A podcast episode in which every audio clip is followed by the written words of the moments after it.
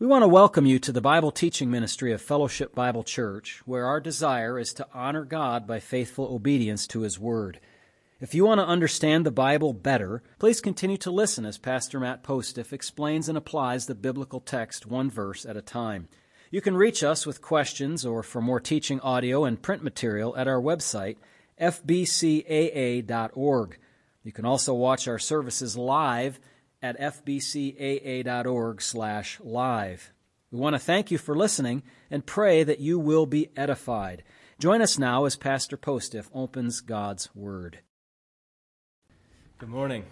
If you're visiting with us for the first time, our practice is to read through the Scripture outside of just the time of teaching of the Word, but also read a chapter in the morning service and evening service so as to get more of Scripture intake and uh, we've been reading through Ruth on Sunday mornings, and we are in Ruth chapter 4 this morning. Ruth chapter 4, where we pick up the story of God's providential care over Ruth and Naomi through uh, the work of Boaz, a man of God, and caring for Ruth.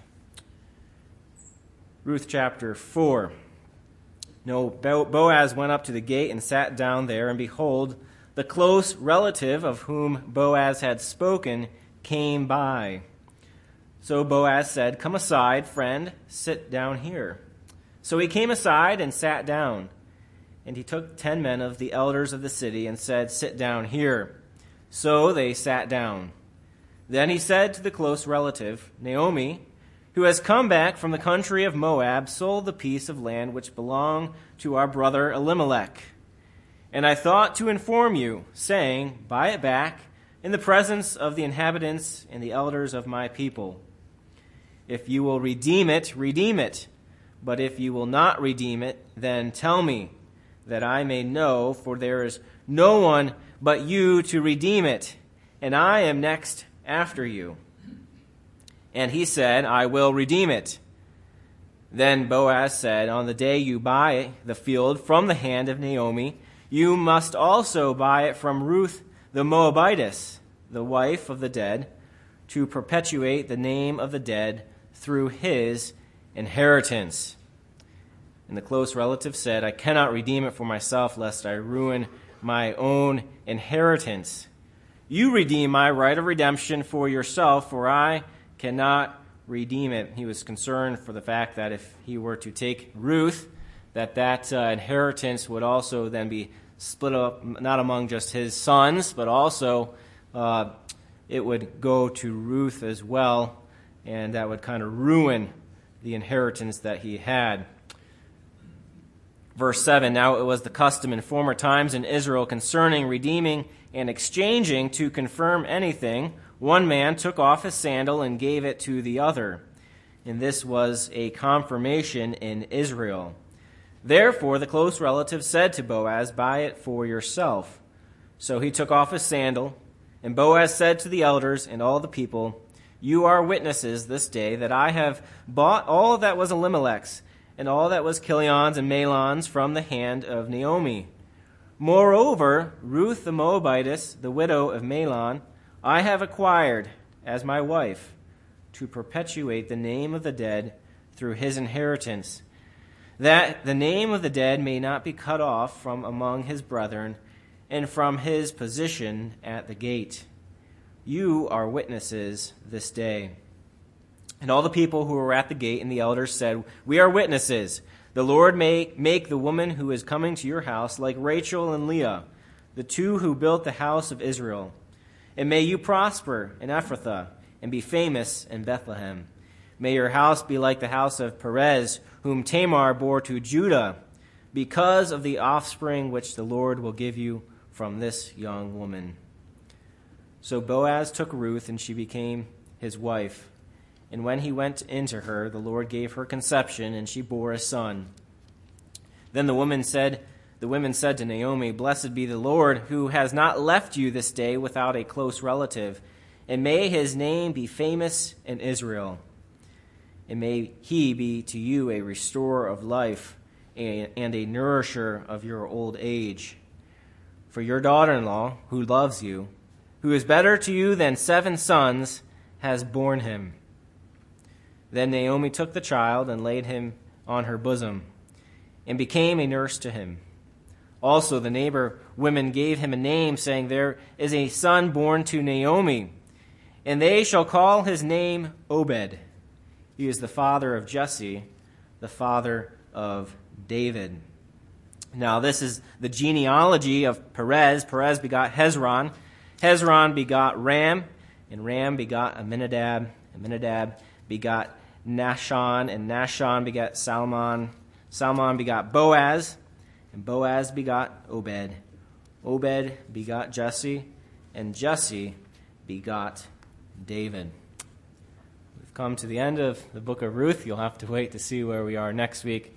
But a story of God's redeeming work, a picture really, as we look forward to the New Testament, of the ultimate redemptive work of Christ, undeserving as it was. Amen. Good to see you all here this day. We welcome you to open your Bibles to Luke's Gospel, please, chapter 2. Luke's Gospel and chapter 2. We've treated a bunch of chapter 1 already and move on to chapter 2 and the birth of the Messiah. I've actually, uh, this I've, I've headlined this Luke 2 1 through 20, the birth of the Messiah. I've preached this section of Scripture a number of times uh, in different ways. And I was looking at those different ways, uh, one focusing on the shepherds, one focusing on Mary. And I decided uh, I'm going to start over. So I have now a third message on this section of Scripture, and I hope that it will be edifying to you. Uh, not so much focused on Christmas, but on the doctrines that we find here, on the difficulties and issues that the text arises more in kind of a uh, a focus on the text, not so much with uh, kind of Christmas in the background, if you will. So hopefully it'll be of, of a blessing to you as well. We read in Luke chapter 2, verse number 1. And it came to pass in those days that a decree went out from Caesar Augustus that all the world should be registered. This census first took place while Quirinius was governing Syria. So all went to be registered, everyone to his own city. Joseph also went up from Galilee out of the city of Nazareth into Judea to the city of David, which is called Bethlehem, because he was of the house and lineage of David, to be registered with Mary, his betrothed wife, who was with child. So it was that while they were there, the days were completed for her to be delivered. And she brought forth her firstborn son, and wrapped him in swaddling cloths, and laid him in a manger, because there was no room for them in the inn. Now there were in the same country shepherds living out in the fields, keeping watch over their flock by night. And behold, an angel of the Lord stood before them, and the glory of the Lord shone around them, and they were greatly afraid. Luke further records Then the angel said to them, Do not be afraid, for behold, I bring you good tidings of great joy, which will be to all people. For there is born to you this day in the city of David a Savior, who is Christ the Lord. And this will be the sign to you. You will find a babe wrapped in swaddling cloths lying in a manger. And suddenly there was with the angel a multitude of the heavenly host praising God and saying, Glory to God in the highest, and on earth peace, goodwill toward men. Or peace and goodwill toward men with whom God is, has favor. Something like that your translation will have. We'll talk about that. So it was when the angels had gone away from them into heaven that the shepherds said to one another, Let us now go to Bethlehem and see this thing that has come to pass, which the Lord has made known to us. And they came with haste and found Mary and Joseph and the babe lying in a manger. Now, when they had seen him, they made widely known the saying which was told them concerning this child. And all those who heard it marveled and at those things which were told them by the shepherds. But Mary kept all these things and pondered them in her heart. Then the shepherds returned glorifying and praising God for all the things that they had seen, heard, and seen as it was told them. Let's trust the Lord to help us uh, navigate through the text of Scripture here as we look at some issues that it raises for us. Oh, very nice to see Bess here. So nice of you to come and your daughter. Great. Glad you could be here. Um, We start out in verses 1 and 2, and uh, Luke matter of factly states that a decree went out from the Caesar, Augustus, that the world should be registered, and then he gives a little chronological note that it first occurred while Quirinius was governing Syria, and for many years this was an issue of great debate and um, thought to be a great difficulty with the Bible. Historian Luke has often been charged with an error in tying the census to Quirinius. Let me address that uh, objection from a Christian perspective first, and then we'll look at it from more of a historical perspective. Faith, friends, ensures us that God would not permit an error in His Word. Okay? That faith uh, that we have as believers, if we, if we have it, I'm not assuming that of everyone in this room, but I'm I'm uh, hoping it and, uh, and, assuming it of, of, those that I know uh, have this, share this faith. This faith is, as always, well founded faith because it rests upon God Himself. God's Word as it is coming from God.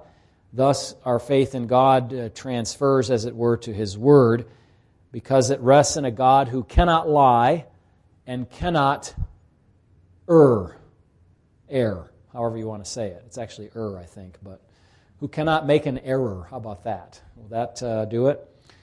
God cannot lie. He cannot make an error. He tells the truth always. So, consequently, for me, this is a thing, this is a, an idea when somebody brings an objection like this that might have troubled me or caused me to stress out about it years ago, but it's sort of an academic matter to me now. Okay, not because it doesn't matter, not because it's not true, not because I'm just trying to dismiss it, but because I've looked into it, I've understood it, and I've better understood that the Spirit of God working inside of me as a Christian person has caused me to embrace the truth of God's Word as it is the Word of God, not what? The Word of merely Luke, a man. It's not the Word of man, it's the Word of God using men to record His Word to us. So we don't have to you know, get into all this worry and stress and, oh, there's an error in the Bible and all of that sort of thing. It's sort of academic, as I said. It's a waste of time to argue about it, in part because it's simply the case that Luke is such a good historian that it would be foolish for us to think that there's some huge error here. Um, you know, he proves himself. Uh, accurate in many other details and other portions of the book. He's carefully researched it. And I might add, I think I say this later in my notes, but you know, Luke was a whole lot closer to the events than any of us lately armchair scholars are. Uh, I mean, he was the events that he's recording here occurred probably within his lifetime. If not, then near to just before his birth as the physician. So he may have he may have been alive. He may even remember the second of the censuses, or the first, even if he's much older. We don't know exactly his age. But uh, in, in addition, I'll mention just now, in case some of this kind of thing has bothered you, or this particular question has bothered you, we can look at some historical information, not just from a a place of faith, and I'm not, I'm not suggesting that we just throw all caution to the wind, we throw all intellect to the wind, and we just leap out in darkness and, and have a kind of leap of faith to close the gap between what the text says and what we think reality is. That's not the case at all. I've never held that kind of fideistic view of, of faith. Uh, but we, our trust in the passage accurately records truth that is not only uh, resting in God and our trust in Him, but it's historically justified faith that we have because historical data appears now to agree with Luke. Before we get to that, though, however, note that Quirinius is attested to be governor of Syria from the year 6 to 9 AD. Now, if you're quick on your feet, your mental feet, you're thinking 6 to 9 AD. If he's governor. Jesus is born sometime between 6 and 9. That puts Jesus age 30 at like 36 to 39. It seems late compared to what you've heard. And it would be late for the birth of Jesus because also because Jesus uh, was born before Herod died. But we know that Herod died in either 4 or 1 BC. 10 years earlier, probably. The 4 date, 4 BC is the more commonly held date. And just as an aside, by the way, about Herod, uh, you know, with his murderous intentions toward the young child, um, that actually just caused me to think something. I'll share with you in a moment if I remember it. Interesting. As, as an aside, Herod did not live long after the birth of Christ. Remember what happened? Herod tried to kill the child, flee to Egypt. Then Herod died. The announcement came to Joseph bring the family back because those that sought the life of the young child are dead. And so that happened uh, around 4 BC. So the birth of Christ was much earlier than the 6 to 9 reign, as, you, as it were, governorship of Quirinius over Syria. But an archaeological finding in 1764 near Rome and Tivoli showed that apparently Quirinius had been governor twice in two separate time periods over Syria. And it's dur- during his earlier term that it appears that Christ was born sometime between 6 and 4 BC. Questions about the census abound. You know, was it for taxes? Was it for population count or whatever? I, as far as I'm concerned, the historical data is plenty now for us to, to be justified in believing that Luke is 100% accurate. And historians should have considered Luke to be 100% accurate before they began doubting him and hunting around for some, you know, shard of stone that had a, an inscription on it. Nice to find that, but it was unnecessary for us because the Bible is true all along. But about the census itself, was it a population count? Was it for taxes? I, I don't know for sure. Perhaps it had multiple purposes. When exactly did it happen? Historians seem to be comfortable with the fact that there was a census in 6 AD, six years Anno Domini, in the reign of our Lord, after uh, the Lord's birth, so to speak, although the timeline is a little messed up because it's not, you know, he wasn't born at zero year zero. But there could have easily been another census 10 years earlier. You know, we have a census every 10 years, don't we?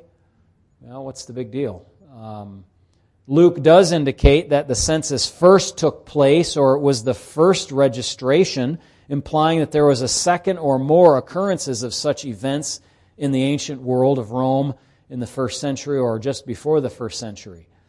And if we go back from six, back a decade or so, and even a little bit more, we find evidence for a decree for a census in 8 BC. And it may have taken a couple years for that census to be completed. Uh, you know, certainly if there are political or logistical implications. I mean, things didn't happen at the speed of the internet back then. It took time. And so it would put the earlier census right around the time of the birth of Christ between 6 and 4 BC. And by the way, Herod did demand the killing of the children in Bethlehem and its surrounding regions from what age and under? Two years. He was covering his bases because that census took a while to, to bring to, to pass and complete. So he wasn't exactly sure. But in any case, in the end, the difficulty dissolves because there is a reasonable explanation for it. Luke was, as I said, closer to the events than we are within 30 years of it, and certainly, uh, and perhaps within his lifetime.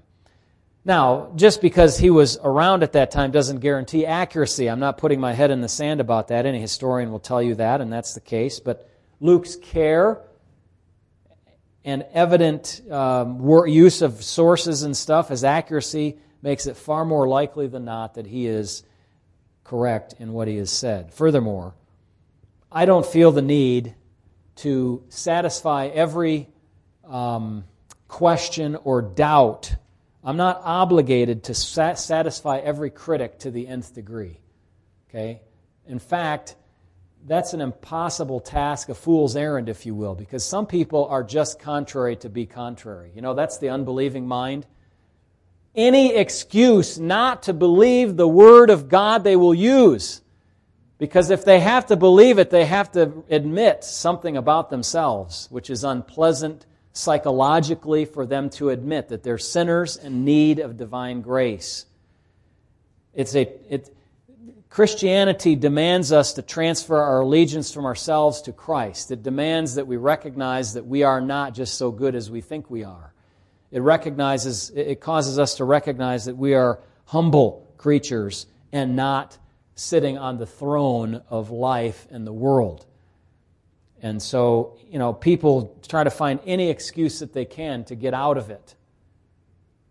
But to the mind which is open and has been informed, it seems very reasonable to me to believe the scriptures in this case, even though there is this difficulty for years and years about Quirinius. So I turn now from that difficulty to a little bit more of a kind of personal matter for Mary and for Joseph. Any parent would recognize that to have this kind of upheaval in your life just before the first baby comes is going to be quite a thing. You know what I mean? Now, there's kind of a, there could be a, sort of a twofold thing. One is the challenge of it that we often think about. Poor Mary, you know, bouncing on a, on a donkey all the way down to Bethlehem, uh, and how difficult that was. But then, you know, think of the young couple now together. They've decided they this is God's will. They're to be married they're really effectively married, maybe not officially so, but they were betrothed, and Joseph has decided he's taking this woman as his wife. God has told him to do so. And so this is their, most certainly, I would, I would guess, I would think, their first journey together as a couple. What an adventure! You know, so you have both the challenge and the adventure aspect of it. But thinking of the challenge for them in the eighth or ninth month of pregnancy to have to travel the 50 plus miles as the crow flies from Nazareth to Bethlehem. On the modern road system in Israel, you can just go to your Google Maps and find out how long it takes. It's about 90 miles, about two hours travel time by car. But in the first century, with the hill country intervening, it would be very difficult. Even for someone who is fit as a fiddle, to make this journey, it would take days not to mention being pregnant nine months, great with child, young woman and a man, bewildered by what's happening to them and wondering, what is God doing with us? And all of this trouble because the government made a bureaucratic decree. What's new? Right? Could not the counting have been done elsewhere? Did they have to go back to their ancestral homeland to be counted? Well, we don't know the logistics of all of that or if it was special for that region because of the inheritance laws of the Jewish people or whatever it was. We don't understand all of that, and I certainly don't, but, but God ordained that the Messiah would come out of Bethlehem. So he was going to come out of Bethlehem whether parents liked it or not. so he was to come from that little town, the house of bread. I imagine, or at least hope, the young couple experienced some joy thinking that they would appear in the official government records for the first time as a married couple. As I said, probably their first trip together, too, and would be quite an adventure despite the difficulties. As an aside, I wonder What kind of ceremonial things would they have done to memorialize their union together? They had their betrothal or, the, or their engagement, um, but did they have a, a, ceremony? Did they have a, a celebration dinner for their union together? Or were there no such niceties because of the cloud of suspicion that hung over the origin of their child? I mean, they haven't been together and she's pregnant, obviously. What's the deal with that? Unfaithfulness? Fornication? That wasn't supposed to be how it played out. So, did Joseph have to bear the wrong, but the stigma of a baby born before the appropriate time? Do you understand what I'm trying to say? That he's, he's taking this woman to himself she too, and perhaps the two of them somewhat socially isolated because people look from the outside and say, oh, what's going on there? And Joseph was a good man, not willing to make a spectacle of Mary, and that was before he knew what was going on. Think of that. He was a good man. He was a righteous fellow.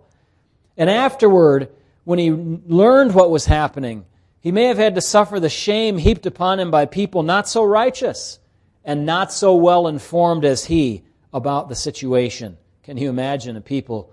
Well, there's obviously, it's obvious what's happened here. A couple possibilities, that's all there is, right? They didn't consider the third that a virgin could be with child and bear a son and call his name Emmanuel.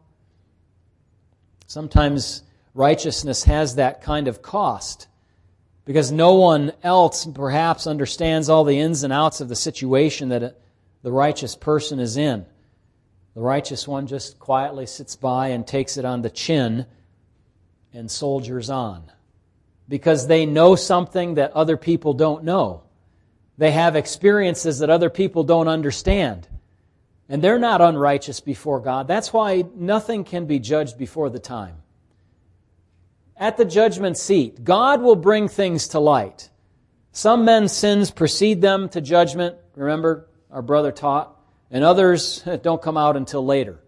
But you be sure God will straighten all of that stuff out. But for the poor righteous person, sometimes there's a bearing of un, of wrong or misunderstood shame and stigma and questions because they're holding things and they can't say things. They can't say things they have in confidence or whatever. Think of Jesus, quiet as a lamb before its shearers is dumb. So he opened not his mouth. His life was being taken from him if only the persecutors would have understood, Paul says in 1 Corinthians 2, they would not have crucified the Lord of glory. They wouldn't have killed him. They would have been horrified if God had just stayed their hand and revealed to them what was about to happen. They would have been horrified to think, we almost laid hands on the Son of God. But they didn't know that. He took it righteously, silently, with all the reproach that came with it. Only he understood the full implications of what was happening in the human realm. God the Father did, of course, in heaven, but as a man, he just had to take it. So, kind of similar to young Joseph here and Mary having to experience that shame wrongly placed upon them. Well, they come to Bethlehem, and the Bible tells us in verse 6 that while they were there, the days were completed for her to be delivered, delivered of child. I don't know what she have. Uh, midwife, doula, the, you know, uh, the uh, birthing center and all the stuff that goes on there. And uh, no, I don't know. Didn't seem like very good accommodations. But she has the baby, and simple and unadorned text, Luke just tells us she bore a child. From the world's perspective, just another mother having just another baby. It happens all the time. No big deal. She wrapped him up to keep him warm and snug, like every mom and dad does. She had her firstborn. Did you notice that in the text? It says she brought forth her firstborn. What does that mean? Well, that means she had other born. she had secondborn, thirdborn, third born, fourth born. She had many children after this, her first, just like a normal husband and wife would have at that time period if they were blessed to have a large family, and they did. Several brothers and sisters, four brothers we know about, several sisters, so five, six, seven, eight at least. Seven, eight, nine children, who knows? Who knows if they suffered the uh, the uh, pain of loss of a miscarriage. We just simply don't know anything about the other history there.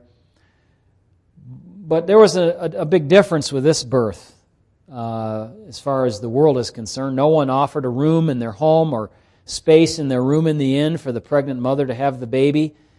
It was a, a shameful thing, really. But here's the thing: this even even this accomplished the will of God to have our Savior be of, as the song says, of lowly birth. Jesus was the lowly teacher, Remember what he said in Matthew chapter 11? Come to me, all you that labor and are heavy laden. My, my burden is like, my, my yoke is light, my burden is easy. He's lowly in heart, he said. He's, he's the lowly king. Remember why he's the lowly king? He rode into Jerusalem on a, a donkey's colt, not on a mighty steed. And Philippians chapter 2 tells us that he was one who was marked by lowliness of mind. Let this mind be in you, which was also in Christ Jesus, who, although he was God, equal with God, said, I'll let that go. I'll come down and I'll deal with the shame and the disgrace of all of this for the sake of my creation. Gave himself up for us. His life illustrates for us that God prizes humility and he hates pride. Pride is pernicious, sometimes subtle, often subtle, a sin that hides itself under layers of invisibility. You talk about yourself and uh, your approach to life and how I'm doing all of this and everything, and it's uh, evidence of pride on this subject. I've given you a number of verses. I'll just share a couple of them with you. One is in the great psalm extolling the Word of God in Psalm 119 and verse number 21. The Bible says, You rebuke the proud, the cursed who stray from your commandments. Or Proverbs has a lot to say about pride chapter 6 and Proverbs 17. A proud look, this is one of the things that God hates a proud look, a lying tongue, hands that shed innocent blood. Notice how he hates pride just like murder. That ought to get our attention, shouldn't it? Proverbs 15 and verse 25 The Lord will destroy the house of the proud, but he will establish the boundary of the widow. Or Proverbs 16, uh, 18 to 19. Holy Scripture says, Pride goes before destruction and a haughty spirit before a fall. Better to be humble, sorry, better to be of a humble spirit with the lowly than to divide the spoil with the proud. And in one of the uh, sin lists in the Bible, in Romans chapter 1, you're familiar with uh, this portion, I trust. Romans chapter 1, verse 30, as Paul lists the sins of the depraved world. He says in verse 30 they're backbiters, haters of God, violent, proud, boasters, inventors of evil things, disobedient to parents. Those are all the hallmarks of the sin cursed life and society in which we live.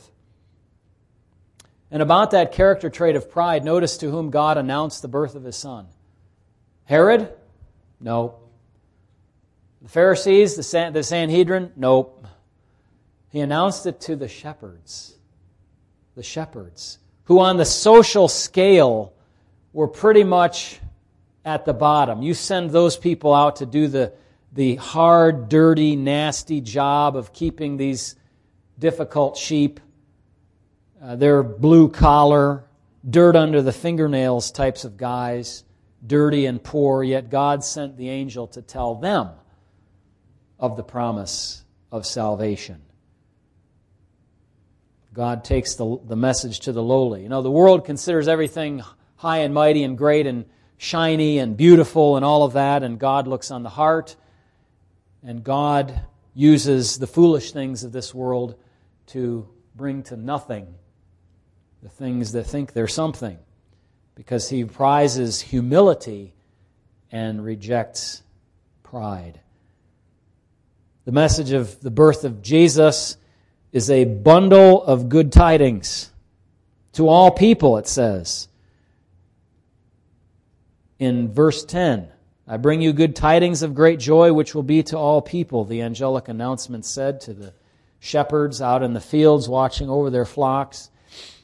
The message was not one to bring fear or judgment, but to bring salvation.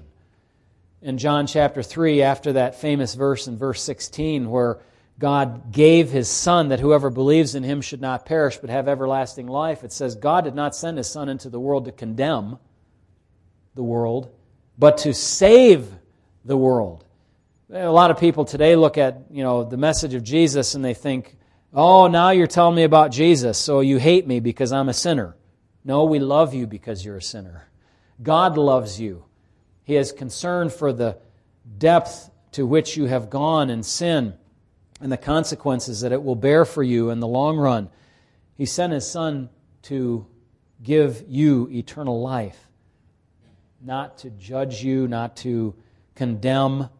Of course, there is the side effect. If you, can, if you reject Him, there's just a condemnation waiting. That's all there is to it. But He really came to save.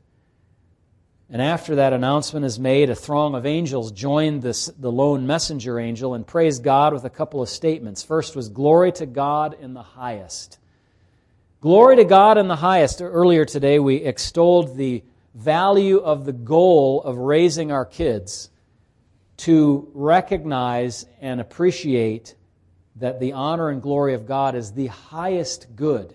It's the highest thing that thing towards which we elevate our goals and our priorities and our plans and our procedures, as it were, in our church and our family life, we aim for the glory of God in making and maturing disciples, in teaching the Word of God, in reaching out to folks who don't know the Lord yet to share with them the joy of knowing the Lord, to share with them the light that can shine in their darkness. God deserves maximum glory because of his wisdom and providing for the rescue of humans from their plight of sin. He deserves glory for his kindness, for his grace in reaching down to humanity and giving life to those who trust in him. God deserves that glory. Let it sink in in our lives. If what you're doing is not for the glory of God, why are you doing it? Why are you doing it if it's not for the glory of God? It's for the glory of man? For the glory of self? It ought to be for the glory of God, everything that we do. Now, the second statement that the angel makes after glory to God in the highest, on earth peace, goodwill toward men. Some manuscripts that are favored by most biblical scholars say something like this And on earth peace among those with whom he is pleased. And this has caused no end of difficulty and, and, doubt and, and, and, uh, and uh, you know, objections and so on. A single letter in the Greek text makes all the difference. Uh, just a sigma, an S, as it were, on the end of one of the words uh, changes the meaning of the text in that way.